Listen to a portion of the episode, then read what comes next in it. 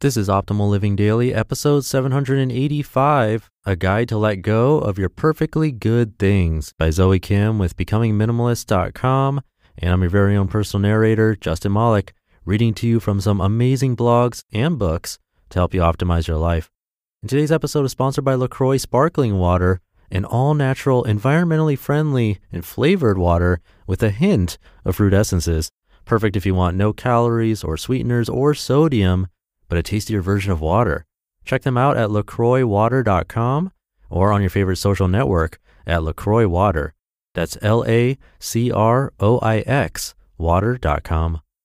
For now, let's hear a guest post from Becoming Minimalist as we optimize your life. A Guide to Let Go of Your Perfectly Good Things by Zoe Kim with BecomingMinimalist.com. Finding our lives under everything we own is more than clearing away just junk. Often it requires removing good quality things, expensive things, useful things, admired things, fancy things. It means letting go of perfectly good stuff in order to pursue something more meaningful. I began de-owning my excess six years ago. My husband deployed frequently and we had two children under five. I was spending more time doing something with our stuff than doing something with my family. With my husband halfway across the world, the kids and I had to pack up to move again. It was our third move in six years, but this one was just down the street. How difficult could that be? Well, the process of personally packing, unpacking, and organizing all of our stuff drained the joy right out of me for two months. I wanted to take my kids to the beach, play at the park, and listen to their laughter, but I was exhausted and stressed, busy taking care of all our stuff. It was in that stress, exhaustion, and desire to live better that I had an aha moment. I began to see the real cost of our stuff, and it was way overpriced.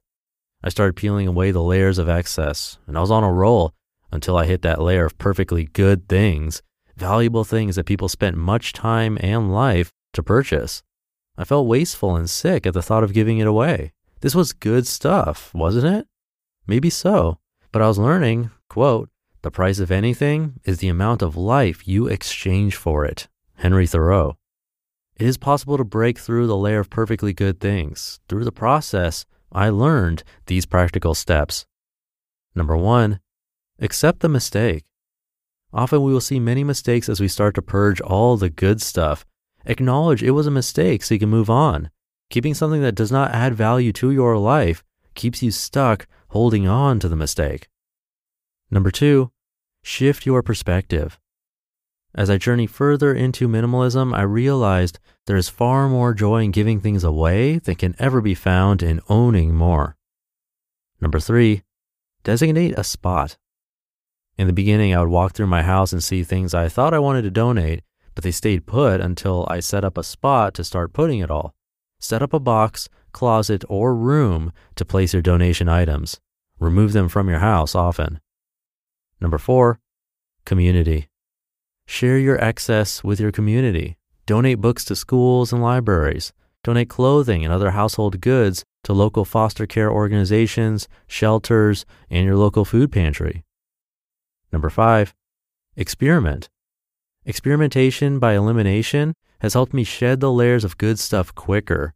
I simplified my beauty and bath routine by removing 60 to 80% of my products much to my surprise, many things I kept had no real value to my day.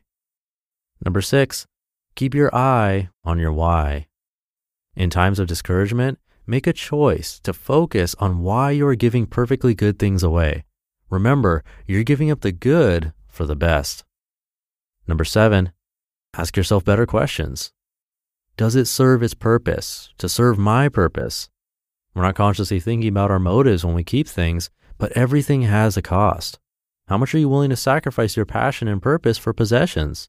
Some of our things serve a purpose. The important things give our lives meaning and joy. The useless ones just drain our time. Can this be useful to someone else? When we hold on to good things we do not need, we keep them from being helpful to others. I used to think it'd be wasteful just to give things away that were barely used or not used at all, especially if they weren't cheap. But then I thought, what if I just own my mistake in buying this thing by giving it away? would I leave this as someone else's responsibility? With my spouse deployed in harm's way, I was expected to plan. I filled out the spouse deployment form, pages filled with detailed questions and answers should my husband be killed. Experiences like these gave me more prudence. What will the state of my stuff look like when I'm no longer here? Do I enjoy this enough to leave it for someone to take care of because it'll be my family taking care of it someday? How do you want to live your life? Own too much and you'll live a life owned by your stuff.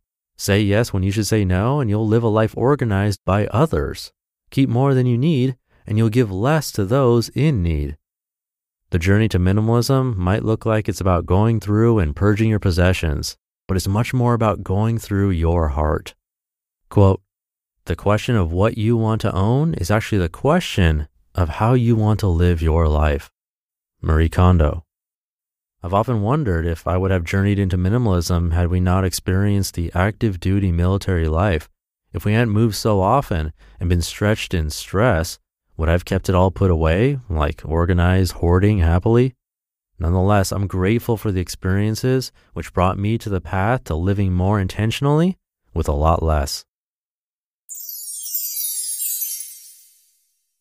You just listened to the post titled A Guide to Let Go of Your Perfectly Good Things by Zoe Kim with BecomingMinimalist.com. I'll tell you a little bit about Zoe, but first, thank you to LaCroix Sparkling Water for sponsoring this episode. If you're like me, then water gets boring and at the same time, you probably don't want to drink a lot of extra calories, sodium, and sweeteners.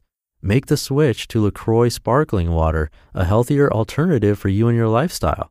There are 14 LaCroix flavors. And some of my favorites orange, lemon, and cran raspberry. There's also coconut, berry, key lime, and more, including six LaCroix Curate flavors like pineapple strawberry, cherry lime, and a lot more. They're certified kosher, gluten free, vegan, and non GMO, and no calories, sweeteners, or sodium. You can check them out and see a full list of retailers on their site, lacroixwater.com, and join their community on your favorite social network at LaCroix Water. That's L A C R O I X water.com, and I have it linked in this episode's description. And thank you to LaCroix for sponsoring. And remember, when you support our sponsors, you help make this podcast possible. So, Zoe runs raisingsimple.com, which is all about practical, minimalist solutions for families seeking simpler.